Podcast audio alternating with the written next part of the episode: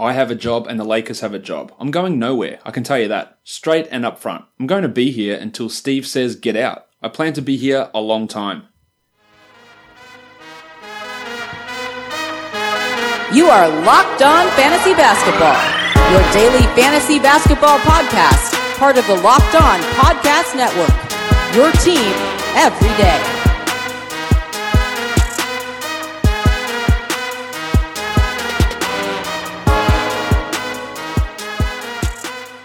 Hello and welcome to the Locked On Fantasy Basketball podcast brought to you by Basketball Monster. My name is Josh Lloyd and I am the lead fantasy analyst at basketballmonster.com. And you can find me on Twitter as always at redrock underscore bball. Today we're going to be looking back a relatively eventful Tuesday in the NBA with six games on and then previewing the nine games for Wednesday. Michael Bolton. Let's get to it, to it. Let's get to it indeed. We will start where we always do on this show, of course, with Monstrous line of the night. and the monstrous line of the night goes to Brook Lopez of the Milwaukee Bucks. Now, there were two guys who were really in consideration for the monstrous today. It was uh, two guys who were actually traded for each other, Brook Lopez and D'Angelo Russell. Amazingly, the Lakers have neither of those guys still just one year on uh, from the deal. Sorry, one and a half years on from the deal. Lopez does get the monstrous line of the night 28 points, including five triples, nine rebounds, three assists, three steals, four blocks. He was 8 of 14 from the field and 7 of 10 from the free throw line. Lopez has been an absolute star this season. Someone who was getting drafted really, really late, like you're talking, uh, yeah, last couple of rounds of the draft. I was all about him yeah, in that uh, in that zone of the draft. I didn't think he'd become the 52nd best player, and to be honest, had no idea he'd be the 20, 27th best guy in the last two months, back to almost Brooklyn Nets type of value, but doing it in a completely different way. Back then, Lopez was that top 30, top 20 guy by scoring 20 points a game. Now he's scoring 13 points a game, but having almost three blocks, hitting over two threes, getting a steal a game, 89% from the line in those last 27 games. Unbelievable value from Brook Lopez, one of the absolute steals of the draft. Um, astonishing that the Lakers a couldn't use him properly properly last season, and then let him go to sign a minimum contract in Milwaukee when he would have fit perfectly on this team. And you can't say, oh yeah, he wouldn't have signed with the Lakers. Yeah, he, he wouldn't have probably. But that's also because of the way they treated him last season and the way they didn't use him. And that was really poor coaching from Luke Walton with Lopez last season. He has absolutely fired up this year and uh, is putting together just a consistent stretch run. And he, again, is one of these guys that we talk about players are injury prone until they're not. Brook Lopez has now played 71 games this season, 74 the year before, 75 the year before that, 73 the year before that, 72 the year before that. So guys are injury prone until they are not. Remember when no one would touch this guy in drafts with a 10 foot pole? He was an Iron Man until he got hurt. I think he played 82 games his first three or four seasons in the NBA, then had two broken feet, and now is back to playing a consistent amount of games. Things change in that regard really, really quickly, and Lopez is a great uh, indicator of that as we're seeing right now. Waiver wire line of the night. The waiver wire line of the night. It's not all that grim for you Lakers fans because Kentavious Caldwell Pope, he is your waiver wire line of the night. He did get hurt at the end of the game. We haven't heard any update on his ankle injury there. 34 minutes, including 35 points, 8 triples, three rebounds, one assist, two steals, and a block on 60% shooting. His production has been quite up and down, but that's you know, four or five big games in a row, and maybe not big games in a row, but his last five games, let's talk about them. 24 points with four triples in 31 minutes against the Bulls. 9 5 and 2 with a steal and two blocks in 22 against the Raptors. 17 with three tra- uh, triples in 30 minutes against the Pistons. 11 and 4 with two threes in 28 minutes against the Knicks. And then this absolute explosion. Over the last two weeks, he is bordering on a top 100 player.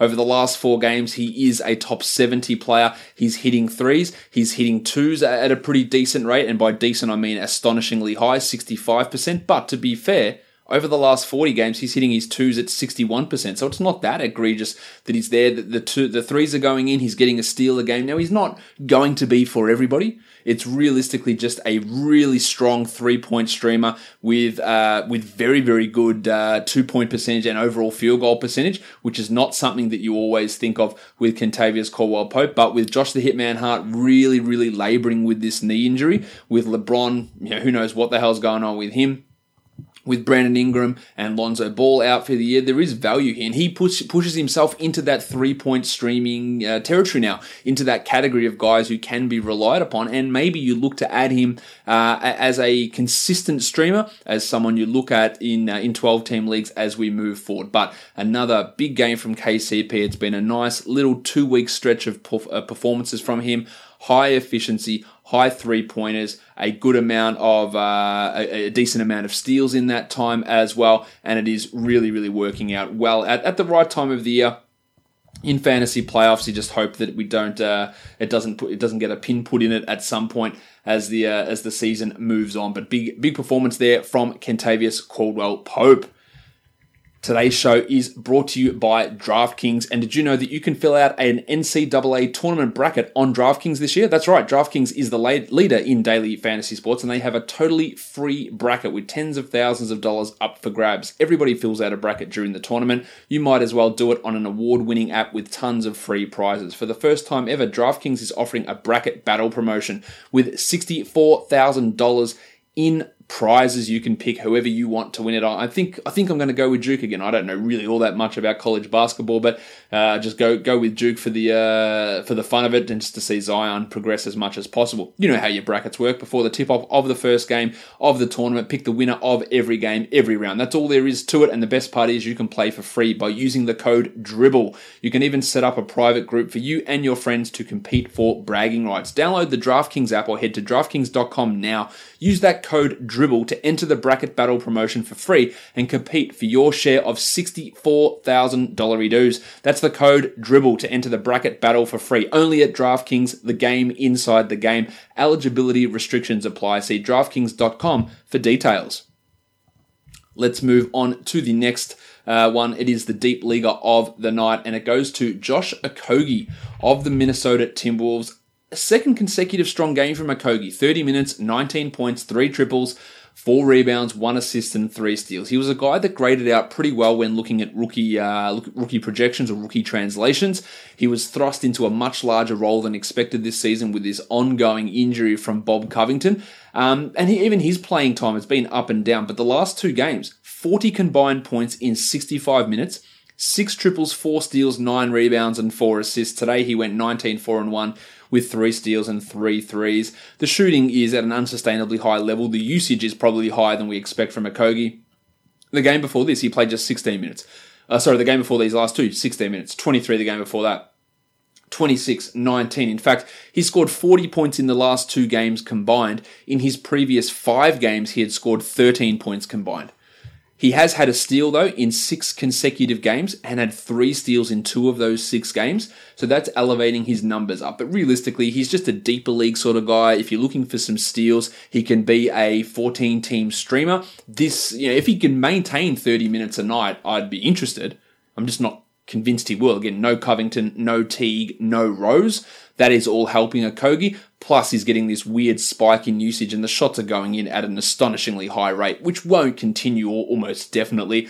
But he's showing flashes. He's showing that he can be an NBA starter. He's showing that he can be a top 100 fantasy player at some point in the next three years. I think that's a decent uh, level of. Um, uh, expectation. We know guys with good steal rates tend to progress pretty well. The shot's got to come around. It's starting to develop. That's a positive sign. 28% from three over the course of the season, but over the last 14 games, 36% a huge step forward in that regard. Uh, got to get better from the line. Got to get better in uh, rebounding and assists to really have an impact. But I think he can be a standard league guy, maybe in the fourth season of his contract, depending on what the Timberwolves do with uh, Andy Wiggins. But even if they don't, we could see uh, situations where we get Covington as a permanent power forward, Wiggins as a three, and Okogie as a two, because Rose isn't going to be there long term as a um, as an option there at shooting guard, I wouldn't expect. And Saric has really been struggling in his time. So interesting stuff there from Josh Okogie. Young gun of the night. The young gun of the night is Benny Simmons of the Philadelphia 76ers, stepping it up with Joel Embiid out. 38 minutes, 28, 8 and 5, one steal and two blocks. He missed one field goal, 11 of 12 from the field. He missed four free throws, six of 10 from the line, but you come to expect that from Simmons, the 34th ranked player over the course of the season, and that's significantly higher in a punt free throw build and, of course, punting threes as well. He's jumping into that top 20 type of discussion, averaging 17, 9, and 8. Not all that, um, not all that far off his rookie numbers, where he averaged 16, 8, and 8, an extra rebound, an extra point yeah, he's averaging fewer assists and steals, so that's hurting him overall, but higher efficiency from the field and from the uh, free throw line. That is uh, that's helping him, of course. Uh, this season still hasn't hit a three, but at least has uh, attempted some or attempted one at least. Uh, it will go in this year. I feel confident that my confidence maybe is waning with 11 games left that he is going to hit a three. I, I do think he will. I hope he does. But um, yeah, Simmons has been, you know, for what you need from him, he's doing exactly what he needs. Now, maybe that him topping out at this level is, you know, where's the improvement come here in Simmons? Uh, does he ever become a 20 point per game scorer? That's probably going to be a struggle. But he can be a consistent top 20 punt free throw guy. And if that, if that jumps up, maybe then he can become a top 20 overall sort of a player. But another good game without Joel Embiid for Ben Simmons. The dud of the night feels a bit unfair to give it to a Brooklyn Nets player given how good their game was and how good of a comeback and big of a win that was. But Spencer Dinwiddie struggled once again. His last three games have been brutal. 24 minutes for Spence, 10 points with three assists and a steal. I said before the week that Dinwiddie and Lavert were drops with only two games this week. And then in the first game this week, they both really struggled. Dinwiddie um, is not a guy that I'm necessarily holding on to. They play the Lakers on Friday. And then the next game is against the Blazers on, uh, on Monday. And they only have three games next week anyway. He's the 104th ranked player on a per game basis this season, Dinwiddie, and over the last 10 games since he returned from injury, He's only ranked 140th. It should be a pretty easy decision to move on from him in 12 team leagues with performance, with form, with schedule, all are pointing to that direction. So I think he's a pretty clear drop in 10s and 12s. 14 teamers, you probably hold on to him, but if you need the games played volume for the rest of this week, where you might get four games out of his roster spot to qualify for the next round, you got to do it. His upside's not that high, especially with the way that D'Angelo Russell is playing, that you got to consider him a must hold player. The plus minus goats of the day, Andre Iguodala had the best net rating, plus 80.1, while Prison Mike was a disaster for the Sixers, a negative 120 in his 15 minutes before he fouled out. Let's look at some injury news. Dazza Collison sat this game out with a quad injury. It looks like he's going to miss the next game as well for the Pacers. It was Tyreke Evans who really stepped up in today's game. Uh, it's really hard to trust Tyreke because in the previous games that Collison missed, it had been Cory Joseph. Joseph drew the start. He played only 20 minutes, and in plenty of opportunities when Evans had started, he'd really shit the bed. But he thrives when the ball's in his hands. So if you want to take a flyer on him, perhaps it's probably more 14 team than anything. Kidd-Gilchrist suffered a head injury today. He's going to be tested for a concussion. That just helps boost the value of someone like Miles Bridges for D performance and Frank the Tank Kaminsky, who gets a couple of extra minutes there, while Taj Gibson exited the Timberwolves game with a calf issue. If he is out, yeah, deeper leagues will want to pay attention to Gorgui Dieng, while Dario Saric gets maybe a couple of extra minutes, pushing him more into the 14 team league discussion type area. Let's go into these games now from Tuesday, the six of them, talk about them from a fantasy point of view. The first game that we take a look at, the Philadelphia 76ers and the Charlotte Hornets. Big win for the Sixers in the end. They were looking like they were going to lose without Joel Embiid. They win 118 114. Um, Jimmy Butler, general soreness was great again 23 4 and 9 with two steals and a block, while Toby Harris saw his usage rate jump up without Embiid, unsurprisingly 22 and 11. Expect that to drop off next game. While JJ Redick, absolutely on fire to begin this game, 21 points in the first half, ended with just 27, but seven triples, 10 rebounds, eight assists. That is, uh, it's a surprise. A surprise, to be sure, but a welcome one. You, you look at him as a, a back end points and threes streamer, and this sort of game is just a real bonus. Uh, Amir Johnson was the surprise starter for Embiid. I thought it was going to be Boban, and they'd give him pretty decent minutes, but yeah, I questioned it at the time, giving Boban all of those backup minutes and playing him as much as he did. He just was always going to struggle. It appears that Brett Brown has realised that now, and we had Boban play 11 minutes, Jonah Bolden played 12 minutes, and Amir Johnson played 17 minutes, filling in for Joel Embiid. It will be interesting to see if Brown does go with uh, Boban as that primary backup centre moving forward, but he struggled in this one quite a bit. Well, Prison Mike, as I mentioned, just a disaster. One rebound in his 15 minutes. He'd been getting 25 minutes a night as that backup uh, big man wing type of a player. Uh, it wasn't good here. Kemba Walker has really killed the Sixers in the past. He got into really early foul trouble, so only 28 minutes. Still had 21, 4 and 4, but not the best night. While Jeremy Lamb is killing it in a bench role. 26 points in 29 minutes with 11 rebounds. His, his value, when he first was benched, he played like 20 minutes, 19 minutes. You go, well, what's going on here? But then they realise that Miles Bridges isn't that good, and they've pushed Lamb back up. As for Bridges, probably one of his better games. 29 minutes, 8 and 10 with two steals, the extra playing time with the injury to Kidd Gilchrist, but only a very, very deep league guy, while Frank the Tank had 14 points and Batum had just the 9 in his 27 min- minutes. Marvin Williams, terrible again, a pretty clear 12 team league drop for me. Very, very low upside guy, while Bismack Biyombo started in place of Cody Zeller, and we know the results there. They were terrible because Bismack Biyombo is not good. The next game, the Houston Rockets, they smacked the Atlanta Hawks 121 105. Jimmy Harden had 31, 8 and 10, and Chris Paul 13 with 11 assists and 3 steals. But I guess the name that I'm getting asked a lot about here is Big Danuel House. 33 minutes for Housey, 19 points with 6 triples, three rebounds and two assists. And he's going to get another big opportunity on Wednesday with Eric Gordon out. He's uh, supplanting um, Gerald Green. He's probably playing better than Austin, definitely playing better than Austin Rivers and Iman Shumpert. So a decent role is there for him. I just don't know that I fully buy this shooting. Now, since he's come back, he's been great. 35 minutes, 18 points, 4 triples. 28 minutes, 14 and 7 with 2 threes. And then today's game, 19 points with 6 triples. But he has hit 50, 67 and 55% of his threes in those games. 55, 83 and 50% of his uh, of his field goals in total. One steal and zero blocks in those games. And it's so it's coming on the back of very unsustainable shooting because you look at those and you go, well, that's that's enough to be a top 100 guy because in those games he's a top 100 player, averaging 17 with four triples. It's on 59% shooting and 55 from three, and it's going to come down. And will he play 32 minutes a night? Probably not. But you can take a flyer on him for Wednesday because the ability for him is there. They like him. He's going to play over Green and Shumpert and Rivers, and maybe he plays 26, 27 a night moving forward. He won't shoot this well. He can be a stream type option. He's more of a 14 team, 16 team guy with value on this uh, Wednesday with Eric Gordon out. But just be aware that there is a lot of unsustainability on what Danny House is doing at the moment.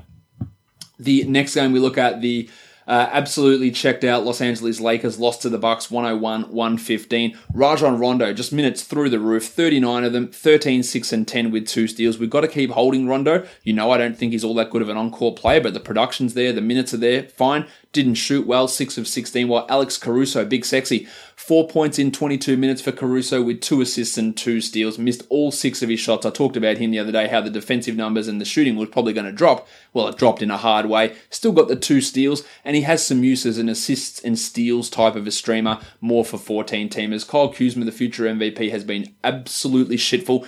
17 points on 17 shots. He's not a drop. Uh, I worry about his long-term future. I don't, I don't know where he gets better or what what he becomes as a better fantasy guy. I've said this for the two years he's been in the NBA. I, I do worry about his overall upside, and we're really seeing that now. While the worst trade of the last two years, Mike Muscala for Ivica Zubac. Muscala at least started today for LeBron James and played 11 minutes and had two points. As for LeBron, I worry that we may not see LeBron again this season. I don't know that for sure. Uh, I just think that the fact that he sat out today with a sore groin, he was clearly not right when coming back from the groin. It cost him a lot of time. It was a significant tear, is what I understand of, of that groin issue. That cost him all that time. He came back, he wasn't quite right the Lakers have got nothing to play for. I would not be stunned if we see another week's absence, or that's the end of LeBron for this season. Yeah, just missing the last two and a half weeks to three weeks of the season. I think that's a real possibility here for LeBron. Yeah, bumping the value of JaVale McGee, who played 32 minutes, KCP, who played 34. Uh, and uh, then, yeah, you throw these other blokes in there who aren't going to be big impact guys. But McGee was interesting 11 boards and two blocks. That's enough to at least give him uh, utility in 12 team formats. For the Bucks, there was no Yanni, of course, no Malcolm Brogdon. So Khris Middleton had 30 and 10 with five assists and four triples. Bledsoe can't hit his free throws anymore, but 14, 8 and 7 with four steals are nice counting numbers. Well, Nick Mirotic, now it wasn't that Mirotic got big minutes because Yanni was out, because he played exactly the same minutes as he did against the Sixers. But instead, he turned in 23 points instead of two points. three triples, six rebounds. As long as Yanni and Ersan Ilyasova are out, who both missed today's games, uh, Mirotic can be that stream guy. But we've seen the struggles he's had in fitting in, in providing consistent enough production on this Bucks team that I wouldn't label him a must roster when everyone's back. Paddy Connaughton stepped it up, 36 minutes, 13, 8, and 4. That's really good. If you could rely upon that, you'd add him. You can't because again, no Ersan and no Yanni allowed those extra minutes and shots to go to Paddy, while DJ Wilson got extra minutes as well. 31 minutes, 3 and 5. Couldn't shoot, really just a deep league guy, while Tones now, he's a disaster. Only 15 minutes with no Sterling Brown, no Yanni Antetokounmpo, no Ersan Ilyasova, no Malcolm Brogdon. Budenholzer has woke to the situation that Tony Snell is not good, and we're seeing that play out. And I wouldn't be stunned when Sterlo returns if uh, Snell is out of the rotation, even with Brogdon done. I wouldn't be shocked at that. And you know not to have him in any sort of fantasy format. The Golden State Warriors beat the Wolves on the road. Steph really getting it together at the right time. 36 with 5 assists and 8 triples. Durant was uh, um, underwhelming, uh, 17, 2 and 9, while Clay had 28 with 4 triples and 4 assists. Draymond also did his thing, 5 points, but 10 boards, 9 assists, 1 steal, and 4 blocks for Draymond Green. No Boogie Cousins, so Andy Bogut started again. I get it, I don't get it, no idea. Jordan Bell out of the rotation pretty much entirely. He played a minute and 36 seconds. Bogut is just a very, very deep league guy. Jonas Jerebko, again, who Kerr at the start of the day. You can call me Coach Steve. Um, said that he was the odd man out of the rotation. Well, odd man out played 18 minutes and scored 18 points. He took Jordan Bell's minutes. It's going to be interesting to see what happens there, but there's no real utility in him or McKinney or Cook or Looney or Bell. They're all just going to be sort of ups and downs. For the Wolves, Karl-Anthony Towns, 26 and 21. I'll say it again, it's so refreshing to not see him stand in the corner while Wiggins and Teague and Rose take all the shots in the world as uh, Tom Thibodeau decides that we don't want big men to be or our best player to touch the ball. Wiggins actually had a pretty good game, to be fair to him. 20 points, took 19 shots, true Wiggins style, but 8 eight rebounds and six assists for Wiggo, while Tyus Jones, just horrible shooting, 10 points, but seven assists worked out uh, pretty nicely. And I think that Teague will, will, miss a little bit more time here, so Jones has that back end value. Uh, Bates Diop has really dropped off with Wiggins back. He missed all five of his shots in this one. The next game we look at is the Brooklyn Nets, an unbelievable comeback by the Nets to beat the Kings 123 121. They outscored them by 30 points in the fourth quarter on the back of D'Angelo Russell, who played 38 minutes and had 44 points, six triples, four rebounds, 12 assists, and four steals on 52% shooting unbelievable to see what he has been doing this season. A guy that I've really liked for a, couple of seasons from a fantasy point of view. I was frustrated with the way that Kenny Atkinson handled him in the past, not this year. The 41st ranked player over the course of the season in only 30 minutes still could be due another three or four minutes. He'd be a top 20 guy almost. 21.7 assists, 1.2 steals, and three triples. I still worry about you know, some of his uh, ability moving forward. Can he sustain or can he get his free throw rate up because it's really low? The free throw actually conversion percentage is well down at the moment too, but putting up some good numbers and should be able to maintain consistent at least top 50 numbers for the next four or five seasons, I would guess. Really, really strong stuff. The next, the next schedule is absolutely brutal. They have the Lakers. At well, that's fine; they can win that one. But they have the Blazers and the Sixers on the road, and then they play, I think, the Celtics, the Bucks, the Raptors, all in a row. So they needed this win. They were in real danger of dropping out of the playoffs, and this is huge from Russell to lead them to this victory. Also, out of nowhere, Rondae Hollis Jefferson played the last 17 minutes of this game, had 14 and 5 with 3 assists, 2 steals, and a block. And this bloke hasn't played in ages. Out of the rotation because he's been dreadful this season. I don't think this is anything to look at in terms of, you know, do we add him in 12s or 14s or 16s? But it was good to see him produce a, a big game after a, a, bad season. Smoke and Joe Harris struggled nine points in his 20 minutes. Levert, he is a drop, as I mentioned earlier, six points in 24, while Rowdy Rodions Kurucs, six points on two of nine shooting, which is bad, but two steals and two blocks. This guy's going to be a top 100 player. I think next year, definitely the year after would be my guess. For the Kings, you cannot leave Marvin Bagley on the waiver wire. 29 minutes, 28 points, 7 rebounds. He played over Willie Cauley Stein as he should. Stein, Cauley Stein only played 19 minutes because he's not that good. We saw a lot of the Bjelica Bagley front court, which is what Joerger should be going for. But this was a massively disappointing loss for the Kings, who are absolutely out of the playoffs now. Uh, Bagley should be rostered in all leagues. De'Aaron Fox had 27 and 9, while the pencil, Harrison Barnes, Barnesy, 17 and 7 with three triples, solid enough to remain rostered. Bogdan Bogdanovic, only 18 minutes. I think we have to move on from him in 12 team leagues. A really poor run from him, while Budrick Hield couldn't hit anything. Added three steals and a block, which is nice, but only eight points. I think we give him a pass after some really strong performances of late. The next game we look at the Indiana Pacers losing to the Clippers on the road. Uh, no Darren Collison, as I mentioned. Miles Turner took advantage of playing the Clippers, as centers always do. 11 and 5 with a steal and 5 blocks. Domantas Sabonis took advantage of playing the Clippers, as centers always do. 13 and 16 with 6 assists. Back on track. Thad Young, eh, offensively not much there, but nice full peripheral line, 9 7 and 3 with a triple one, while Tyreke had 19 8 and 7, no other peripherals, his best game in a long time. And as I said, Collison's likely going to be out for Thursday's game, so that does give Thad at least, uh, you know, Thad, uh, Tyreke, at least an opportunity to have another game, uh, another game with value, but it's uncertain, and he's not a not a 12 team ad by any stretch of the imagination at, at, at this point. Um, but good to see him back on track. Cory Joseph is the one that started. He didn't do all that much. Uh, he had four assists and four steals, but nothing else. Uh, and the 20 minutes and those steal numbers are pretty fluky. For the Clippers, I love what Shai is doing. 17 3 and 3 for Shai Gilgeous Alexander. Finally, Doc Rivers is giving him the extra minutes he should have been getting all season. He's uh, he's a 12 team stream type of a guy. He's not a must roster guy, but he's he's yeah, close enough to it that you have to take that flyer look at him. The Rooster another 24 points. The table 20 and 12, a big game from Montrezl Harrell. Zubac had 12 and 9, yeah, solid enough as a 14 teamer. While Lou Williams struggled a bit here, while Landry Shamet he is not a 12 team league guy. He's not a 14 team league guy. He's streamable for threes because he hit two more of them. He just doesn't do anything else. Uh, and that's where we're at. You know, if you're looking between, say, Shamet and KCP, they're, they're probably equivalent at this point with KCP outperforming what Landry Shamet is doing at this stage of the uh, of the season.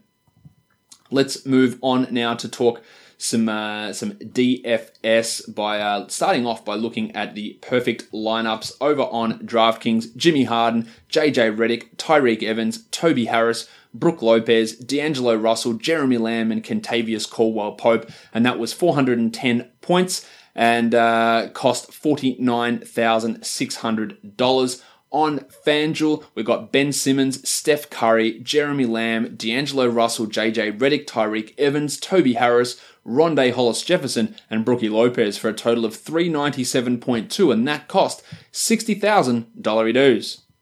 All right, let's look over DFS for Wednesday's games. We've got a nine game slate across the NBA for Wednesday. We're going to be focusing mainly on DraftKings pricing today. The first game we look at is the Milwaukee Bucks traveling to take on the Cleveland Cavaliers. This is a back-to-back for the Bucks. They beat the Lakers on uh, Tuesday, and there are some definite injury issues here for Milwaukee. Yanni Antetokounmpo didn't play on Tuesday. We don't know his status at this point for Wednesday. Ersan Ilyasova was a late scratch on Tuesday, so that enabled a, quite a few guys to get big bumps in minutes for that Milwaukee team. So there's quite a few things we do have to pay some attention to here. Uh, again, closing in on, lock time uh, you know, before we find out information about how that all uh, looks for this squad and for this roster.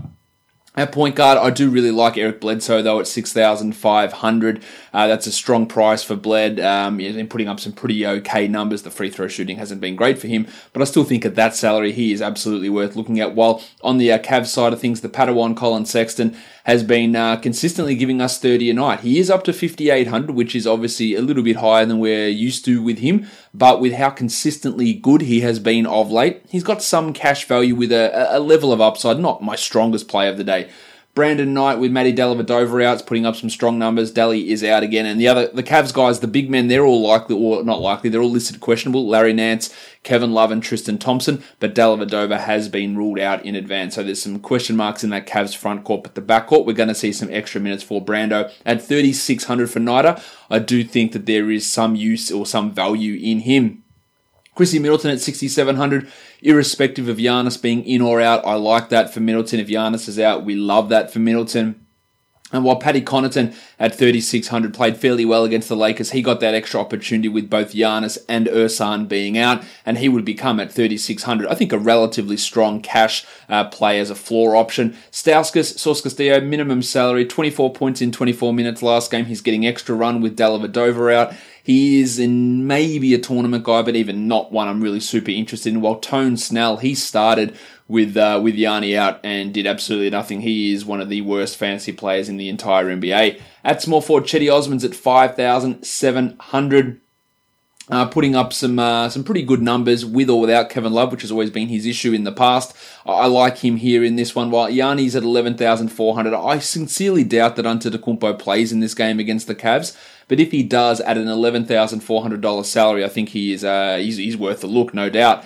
For the big men, Kevin Love, I wouldn't want to use him uh, necessarily in anything other than a tournament. Mirotic at 4,900 had a really big game on Tuesday. Uh, the game before that was piss poor, and the minutes were the same. So it's not like he just you really benefited from this massively increased role. Yes, some extra touches with Yanni out, and if Yanni is out again at 4,900, Nick does become a, a, pretty good tournament guy. Larry Nance is at 49. I'm not really getting into him. Zizic uh, Tristan Thompson, DJ Wilson, all these guys' value is going to be heavily dependent on the statuses of, of a lot of these other players. Say if Ersan's out, then DJ Wilson, who played over 30 minutes on Tuesday at 3,100 in the mix.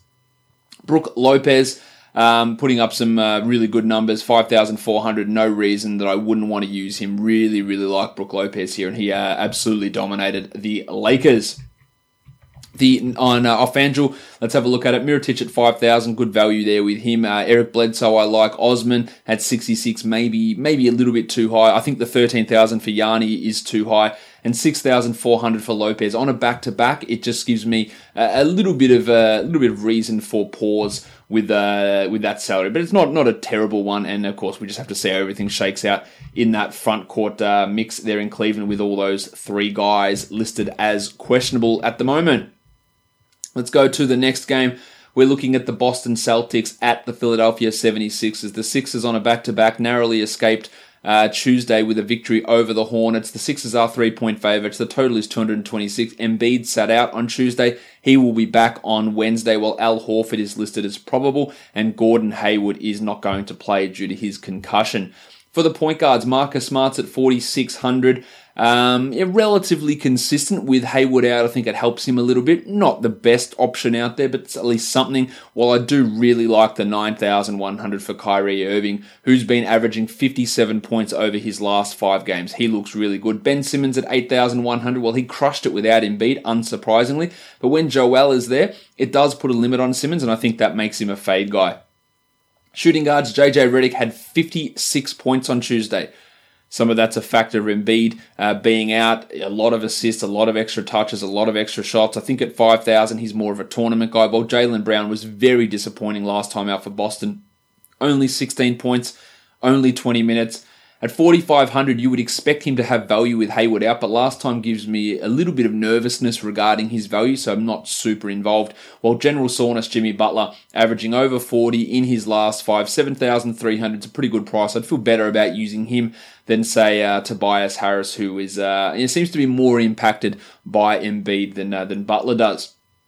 Marcus Morris got the big bulk of the minutes uh, last game with Hayward out. He's at 5,400. He's an interesting enough GPP guy. Jayson Tatum, I don't really see much value in him. He's struggling, although an excellent record against the Sixers, averaging 44 the last three times against Philadelphia, while Prison Mike was a disaster on uh, on Tuesday, just one point in 15 minutes, and he fouled out. Toby Harris at 71. The seller is good, but realistically just a GPP guy, I believe. For the big men, I love Al Horford. He has sub uh, 6,000, 5,900. Does well against Embiid generally. That's a very, very cheap price for Al, so I'm in on that. While Embiid, on the other hand, at 10,000, you got to love that salary. Coming back, should be putting up you know, 50 plus here. No reason that he's not an option as well. Boban, Bainsey, Vanilla Tice, no love for any of those guys. On FanDuel, Marcus Morris, again, that GPP guy. Love Horford at 67. Marcus Smart, I think, comes in pretty strongly at 5,200 on FanDuel. Same with Jaylen at 48, but uh, probably just defer Jaylen into the tournaments more than the, the cash lineups. Uh, Butler at 81, less impressive. The 72 for Tobias Harris, I'd rather have Toby on FanDuel than I would General Soreness. Next up, we've got the New Orleans Pelicans and the Orlando Magic. Only one of these teams uh, want to win, and that is the Magic. They are six and a half point favorites. The total is 225. in this matchup. Uh, injury injury wise, uh, we're, we're, pretty good. Anthony Davis on track to play at this point. Isaiah Briscoe obviously out for the Orlando Magic. Jrue Holiday also sidelined, and E'Twaun Moore. They're both out. At point guard, Mick Carter Williams is a minimum salary guy who should be absorbing all of those backup minutes, but I don't really see him as being an option. While Frankie Jackson at 4,600 is going to start again for Jrue. He's going to play mid 30s in minutes. He's going to score. He's going to do very little else, but he's going to score. And at 4,600, I think he has cash appeal. While DJ Augustin, uh, 5,300, minutes are up, production's up. Love him at 5,300. I think there is a lot of value in him. Mr. March triple double, Lord Alfred Payton. He his lowest score in his last five games has been 51. That is astonishing. He's averaging 57 points over those five games, but he's all the way up to eight thousand dollars. And if you think the triple double streak's going to continue, and why wouldn't you? It's still March. Uh, then maybe there's something there. But I think that this is veering into fade territory for Payton. Uh, Evan Fournier's at 52. I don't really see much outside of a tournament play. Same as Terry Ross at 5,300. Well, Wes Iwundu went big last game, had 30 points, but I don't really trust that. Kenrich Williams at 41. He was also strong last time out for the Pelicans but it's not one that we can really feel uh, super confident about and upside's limited. While Aaron Gordon at 72, I like Gordon as a good cash play with also 50 point upside. Amazingly though, Gordon's highest score this season is just 50 points, so it's not like he's got sky high ceiling.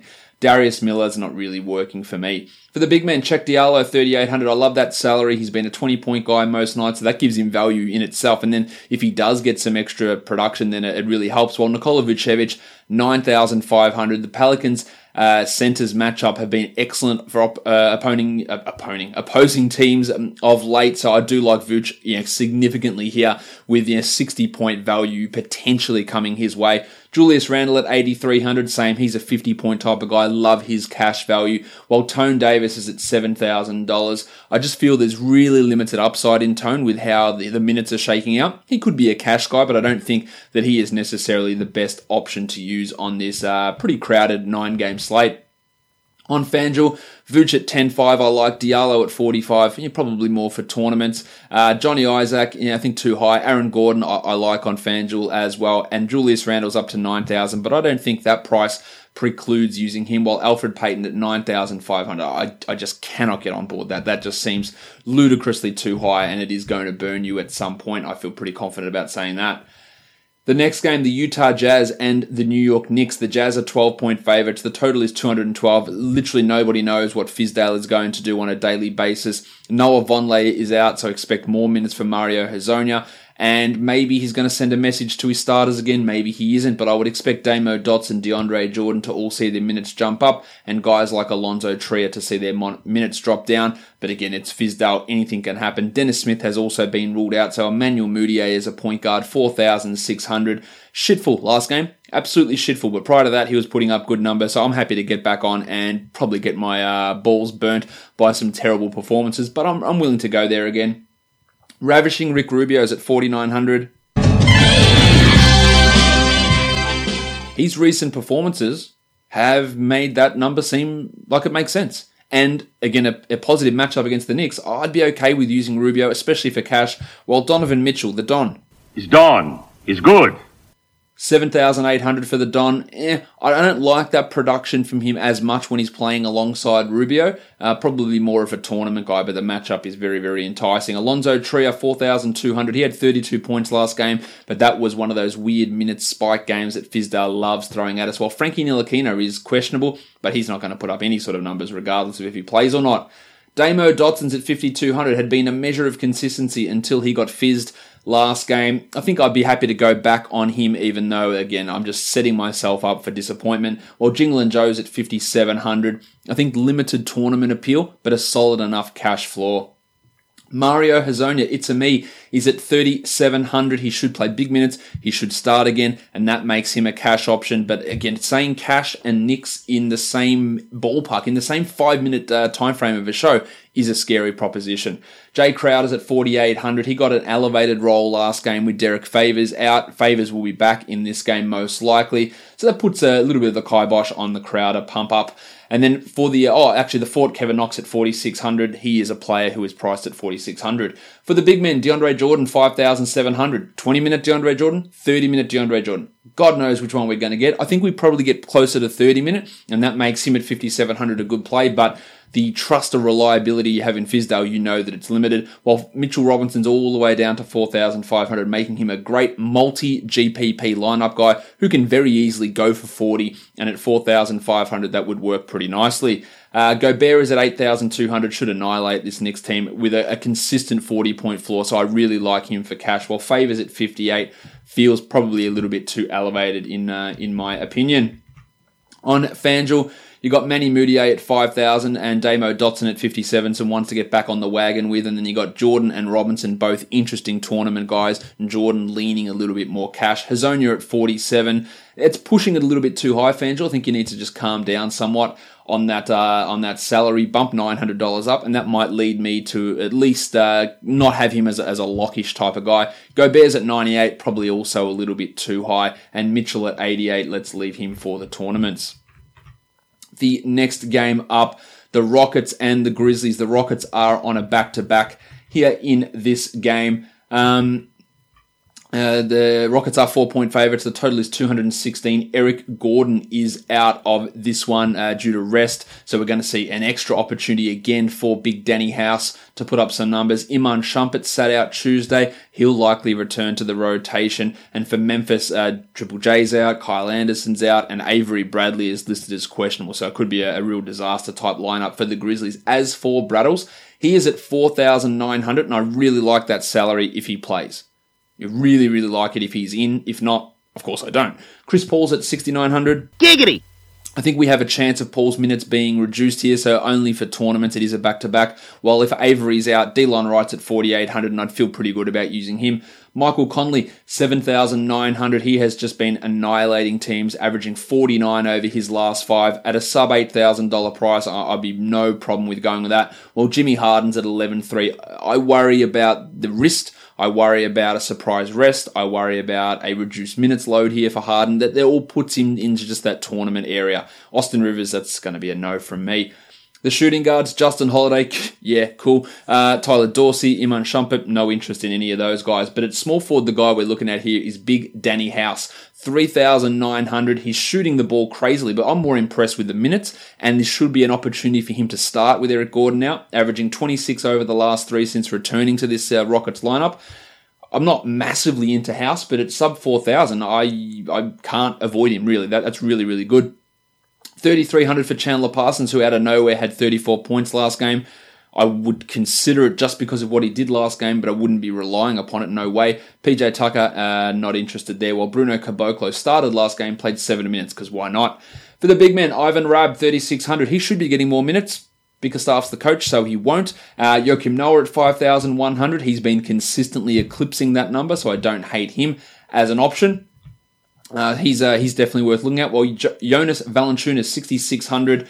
Um, I think that's maybe a little bit too high with the element of risk baked in there. I'd leave him out of it. While Clinty Capela, 7,600. It was a bit slow going from Capela after he returned from his injury, but lately he's churning out 40.9 after 40.9 and yeah, another 40.9 could be coming. The problem is there's a limited. Um, limited margin for error with Capela, and there are better options out there on the board. Kenny Faried is not one of those. On to FanDuel. Yeah, Danny House, uh, 3,900. We really like that. Rabb's got at least some GPP upside. Uh, Delon at 52 if Avery Bradley is out works pretty nicely for me as well. Capela at 82. Um, a more a more impressive FanDuel situation for him rather than uh, DraftKings. I think JV's too high. Harden at 12 one's probably a little bit too elevated. And 9,000 for Mike Conley. I don't feel super confident about that, especially against a Rockets team who's been really, really good at defending opposition point guards for uh, for most of this season. Next up, we look at the Washington Wizards and the Chicago Bulls. The Wizards are two point favorites here. The Bulls, uh, the total, sorry, is 233. Uh, Bobby Portis revenge game, Jabari Parker revenge game back in Chicago. Parker's been playing really, really well lately. Portis has been doing the opposite of that. The Bulls are also going to be without Otto Porter, as I suggested the other day that that rotator cuff will keep him out multiple games. And now Zach LaVine has appeared on the injury report with a thigh contusion. If he is out, that means way more minutes for Big Shaq Harrison. Big Shaq and big Ryan Arcidiacono as well. We'll get some extra run there. Maybe Saldo or Timothé Luwawu-Cabarrot are going to be pushed into the mid 20s in playing time if both Porter and LaVine happen to sit at point guard. Big Shaq's at 3,200. If he gets 20 points, he's made value, and I think that he is a very, very strong play. He should be pretty chalky as well, but I, I like him. Satoransky down at 5,600. That's a that's a low price for Thomas. The last couple of games haven't quite been there, but against this Bulls team, he can really go off. While Kris Dunn's all the way down at 5,400, and especially if LaVine is out, I think Dunn breaks that number and breaks it pretty comfortably. LaVine's at 78, which we would really, really like if we knew he was going to play, while Arch at 3,300. Arcidiacono is more just a tournament guy who occasionally has the big game. It just doesn't happen often enough. Brad Beal was bad last game, under 20 points, but prior to that, he was getting 50 every game. And at 9,400, I'd be happy to go back to him. Troy Brown got some extra minutes, but he's not really an option. Saldo, yeah, probably not as well. Ariza's down at 4600 and that's the only reason that I uh, that I'm looking at him as an option is that salary more just for tournaments. Jabari's at 6000 he's giving us 30 points every night at the moment. It feels like the bubble will burst at some stage, but I think at 6,000 he is in play as an option here uh, for cash and for tournaments. The big men, Lauri's down at 7,100. He sort of broke back out of a slump last game, but still only had 35 points. So I do like it because the matchup is so good against Jabari and Jeff Green and Bobby Portis. That's a really good matchup for opposition power forward slash centers. Um, but I'm not you know, locking him into every lineup. While Punch Bob himself at 5,700 had 36 the last time these two teams met. He's not playing those many minutes, any those uh, level of minutes anymore. But of course, he is a GPP guy. While Robin Lopez at 6,300, that seems crazy the numbers have been there consistently. Again, you just worry about a, uh, a bubble being burst. You don't feel confident that Robin Lopez is going to do this every single night, even though he has been. So I, I'd, I'd tread a little bit carefully with Big Rob Lopez in this one. On to Fanduel. Big Shaq looks great. Uh, Beal, Lauri, Dunn, Jabari, some good value in a lot of those guys. Uh, Ariza is a 5700 GPP guy, and Punch Bob is a 56 GPP guy. Also look pretty uh, pretty tasty. I think the 6400 for Robin Lopez is a much better FanDuel bet than it is on DraftKings. Next game up, the Miami Heat and the San Antonio Spurs. The Spurs are six and a half point or six point favourites. Sorry, the total is 209. Hassan Whiteside barely saw the court last game. We don't know what his status is going to be here. We do know that Justice Winslow is out, so that boosts up the value for guys like Derrick Jones Jr. and Goran Dragic, and it also puts Jimmy Johnson back into the mix after a couple of strong games from him. At point guard, Dwyane Wade's at 4,800. I love what Wade's been doing. 25 a night comfortably. Love him to do it again here. While Forbesy, not interested. Goran Dragic, the iron shoulder, am interested in him. Love what he's been doing with Winslow out. And at 5,300, that's a strong, strong spot spot for him. While Derrick White's at 55, I would prioritize the iron shoulder Goran Dragic over Derrick White. But White at that price is still uh, relatively okay. Shooting guard, you got Belinelli. No. De- DeRozan 77. Yes, love that floor for DeMar. Really putting up consistent numbers. Well, Joshy Richardson, if the shot falls, he's going to smash value because he, he's on about four out of about his last 100 shots, I think, that he's hit. But he's getting assists, he's getting rebounds, there's some steals coming in. And last game, for example, 29 points in 40 minutes, but hit about three shots. So if the shots go in, then the value is going to be there. So it makes him a really interesting GPP guy. And recency bias will be like, can't use Richardson, he burnt me, burnt me. Um, so his ownership percentage or his roster percentage will be down, and that should give you a GPP edge. Now, he could shit the bed because his shooting's been off for a long time, but if it just hits, then you go to a 45, 50 point type of a guy at 5,700, and that obviously works in your favour. Small forwards, you're looking at uh, Derrick Jones Jr. 3400, only a GPP guy, and it's only going to come on those nights where he has those weird, really uh, yeah, huge steal and block type performances. Rudy Gay at 52, love what he's doing for cash. Tournaments probably not as much. While uh, at the center spot, you got Bam Bam Adebayo. Bam! Bam! Bam! Bam! He was relatively disappointing last game and still had 27 points. That makes him a strong cash option. While Jakob Poeltl, I'd spend that $600 extra to get Bam over Jakob, who's at 4,500. He's not a terrible option, but I don't like him for cash and maybe a bit limited for tournaments. While Aldridge down at 7,900, no reason to get you know, no reason to get overly invested in him, but also no reason to completely avoid Lamarcus. He's an okay play, while Kelly Olynyk at 5,400, sort of back on track the last couple of games, and with the absence of Winslow, it's helping his playing time. So I think that Kelly at 54 is, is at least a tournament guy. Well, James Johnson came out of nowhere for 31 points last game, with Winslow out and Scooter McGruder out again at 3,300. That is an appealing GPP guy, but I, I wouldn't trust it as a, as a, a lock to occur. Um, and I'd look at it more for your multi-tournament lineup situations. On FanDuel, Poeltl at 51 has a bit of appeal there. Uh, Dragic at 55 I like quite a bit. I think Wade is maybe a little bit overpriced. Uh, DeRozan at 89 is pushing a little bit too high, but I don't completely dislike it. Uh, Whiteside, we're not going to really uh, bother too much with him. And Olynyk at 54, I think comes in pretty strong on FanDuel. Next up, the Toronto Raptors and the Oklahoma City Thunder. No spread or total at this point. Russell Westbrook is back, but Kyle Lowry, we don't know his status at this point. The fun guy, Kawhi Leonard. I'm a fun guy. he missed last game due to rest. He should be back. I said we don't know Lowry's status. His status is questionable, meaning he's a 50 50 chance of playing with that ankle injury. If he is out, then Freddie VanVleet gets that big bump there. For the uh, Thunder, last game, Nerlens Noel was a late scratch. We saw minutes for Paddy Patterson, Deonte Burton, uh, Jerami Grant got extra bump, so they're the guys you'd be looking at in that scenario. I like uh, Westbrook here a lot, 10,300, 50 point feels like a, not a guarantee, but pretty bloody close. While Freddles VanVleet, for 4,700, that's a big price rise. If Lowry's out, I'm all about VanVleet here. As for Kyle himself, 7,400, really just a, a, GPP guy with the uncertainty. Uh, Schroeder at 53 would be a, a, pretty good fade, I believe. At shooting guard, Dan Green, that's going to be a no from me. Terry Ferguson, the same. And then at small forward, Kawhi Leonard is all the way down at 8,400. I would be all the way in on using him. I love that salary for Kawhi. While Paulie George down at 9,800 had 57 last game without Russ, but he puts up numbers with or without Westbrook, 50 pointers pretty consistently.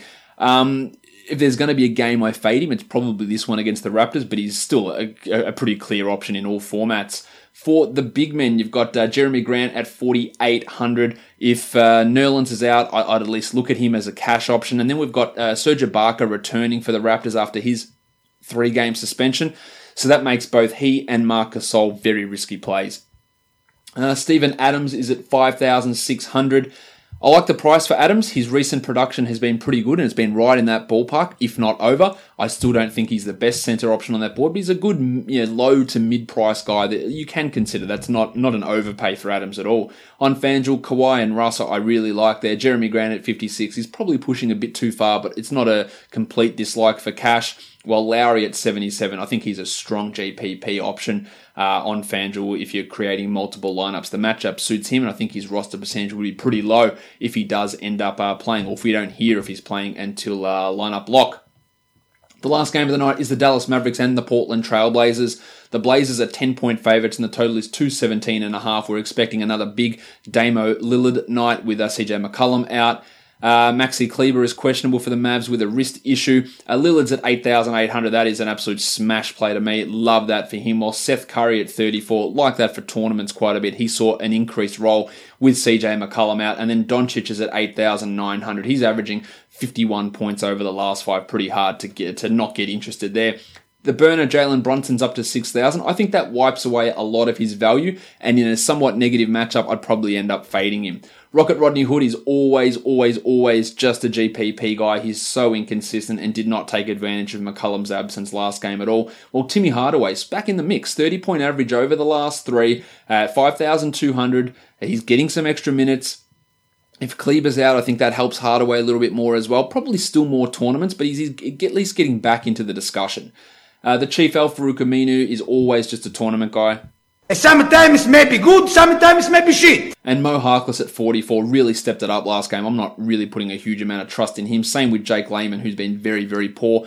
He has those weird scoring nights where he goes 8 of 10 for 22 points at 3,300. And with the absence of CJ and a likely starting opportunity for Layman, he's in your tournament pool, but I wouldn't be getting too excited about it. And then for the big men, you got to love Nurk at 7,100. This should be close to a 40 pointer. Dwight Powell at 6,300. He should be giving you 32 or 33, although I think his ceiling is relatively limited power, so you might find better center options around on DraftKings. Over on FanDuel, uh, Lillard's at 10-7. I'm still happy to go with that. Uh, Dwighty Powell's at 69. Giggity!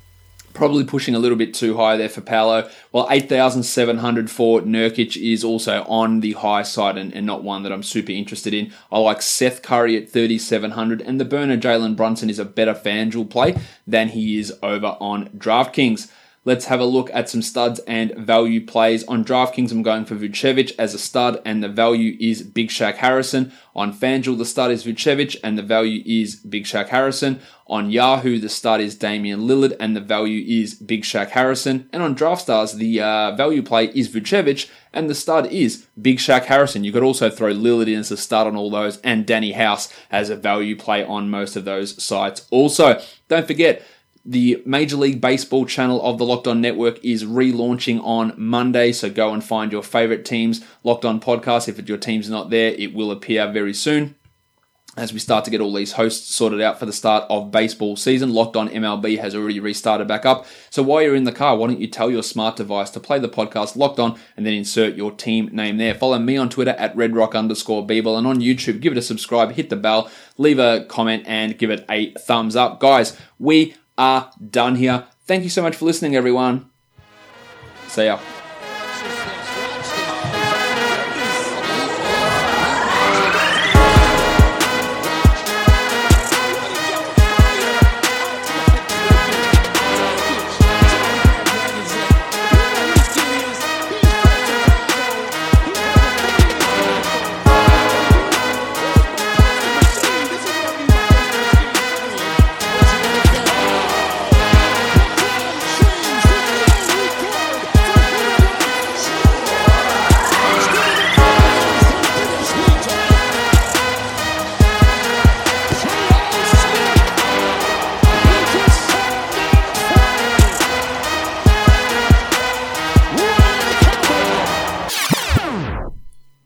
Rivers.